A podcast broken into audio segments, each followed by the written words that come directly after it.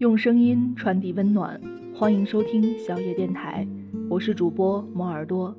今天与大家分享的这篇文章叫做《父母尚在苟且，你却在炫耀诗和远方》。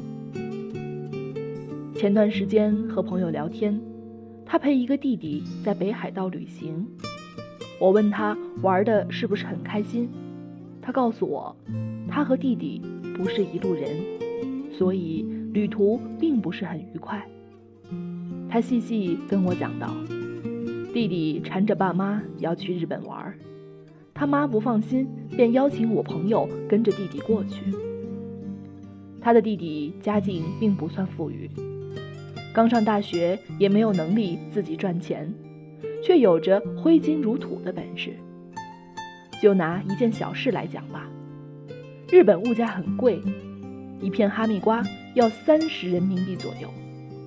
朋友问我：“你能够认同自己还不能挣钱，家里也不是很有钱，眼都不眨，只是因为口渴了不肯买水，却一口气吃了三片哈密瓜的小孩吗？”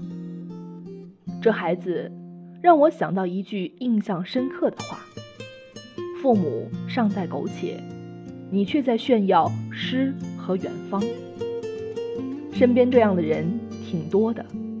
我另外一个朋友，家境条件很一般，却把日子过得很高级。他嫌单位盒饭难吃，每天中午出去下馆子，下午还必定订一杯十几块钱的奶茶外卖。和他一起去逛街，他总是会拉着我吃人气很高、价格也很昂贵的餐厅。和他旅游。他对景区里各式物价虚高的食物和纪念品，向来都是潇洒的买买买，花钱如流水。臭豆腐不算好吃，他尝了一块吐出来，厌恶的皱皱眉，扔了。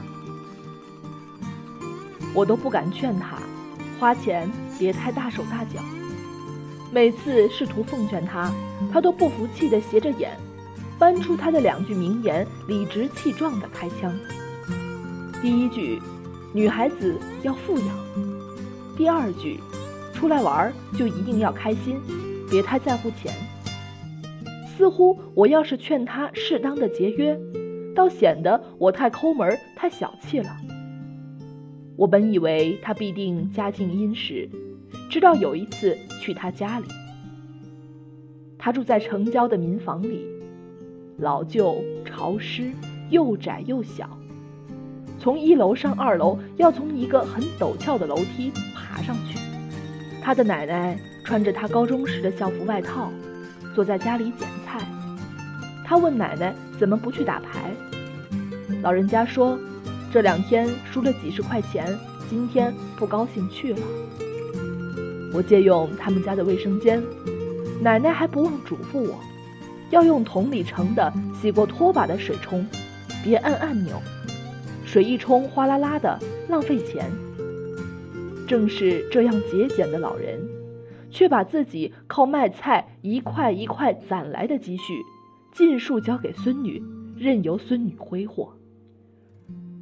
中午和他爸爸妈妈一起吃饭，他爸表态，不指望他赚钱养家。他赚的那点工资，给自己吃穿度用就好了。后来，那位朋友约我假期一起去旅游，向我提起冬天上下班很冷，他准备买车，家里人也同意给他买。听到这些，我都只能笑笑，不知道该回应些什么。有句笑话这样说：“我视金钱如粪土，爸妈视我如化粪池。”我们这一代，不少人如此。前段时间网上讨论，孩子究竟该穷养还是富养？提倡富养的人问：男孩要穷养，你跟孩子有多大仇啊？我也想问问那些拿着父母血汗钱挥汗无度的子女：孩子要富养，你爸妈欠你多少钱啊？我认识一个男生。他从上大学后到工作前的所有花销，都是向父母打了欠条的。偶尔出行旅游花的钱，也是靠自己兼职打工赚来的。工作后，他就从每个月的工资里抽出钱，一笔笔的偿还父母。孩子成年后，父母已经没有了抚养的义务，压根儿不必探讨穷养、富养的话题。可现实情况是，不少人结了婚，还让爸妈背房贷。如果你和我一样，出身于平凡家庭，那么你应该很清楚。父母挣来的每一分钱都很不容易。当父母在烈日炎炎下满头大汗地从事体力劳作时，当父母在小小的格子间里腰酸背痛地从事脑力劳动时，你一顿大餐就消费掉他们一天的薪水，真的不会有一丝丝的愧疚吗？当父母被领导大呼小叫的时候。当父母被客户呼来喝去的时候，你却在呼朋引伴、潇洒度日，真的不会于心不忍吗？当你用 iPhone、iPad、Mac 把自己全副武装的时候，父母却连买一个十块钱一百兆的流量包都要思忖好久，最后还没舍得买。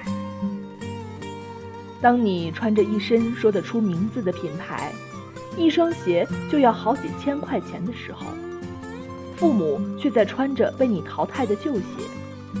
他们不懂你输的品牌，你还笑他们落伍。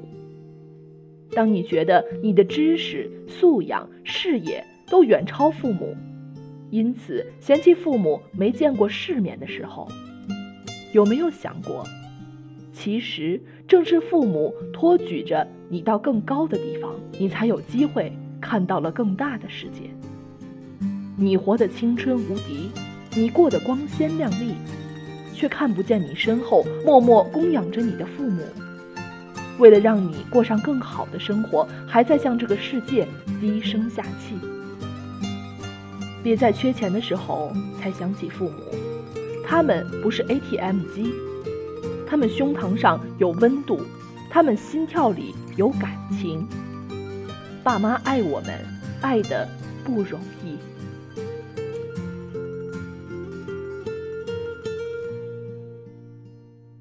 本节目由小野电台提供，用声音传递温暖。感谢您的收听。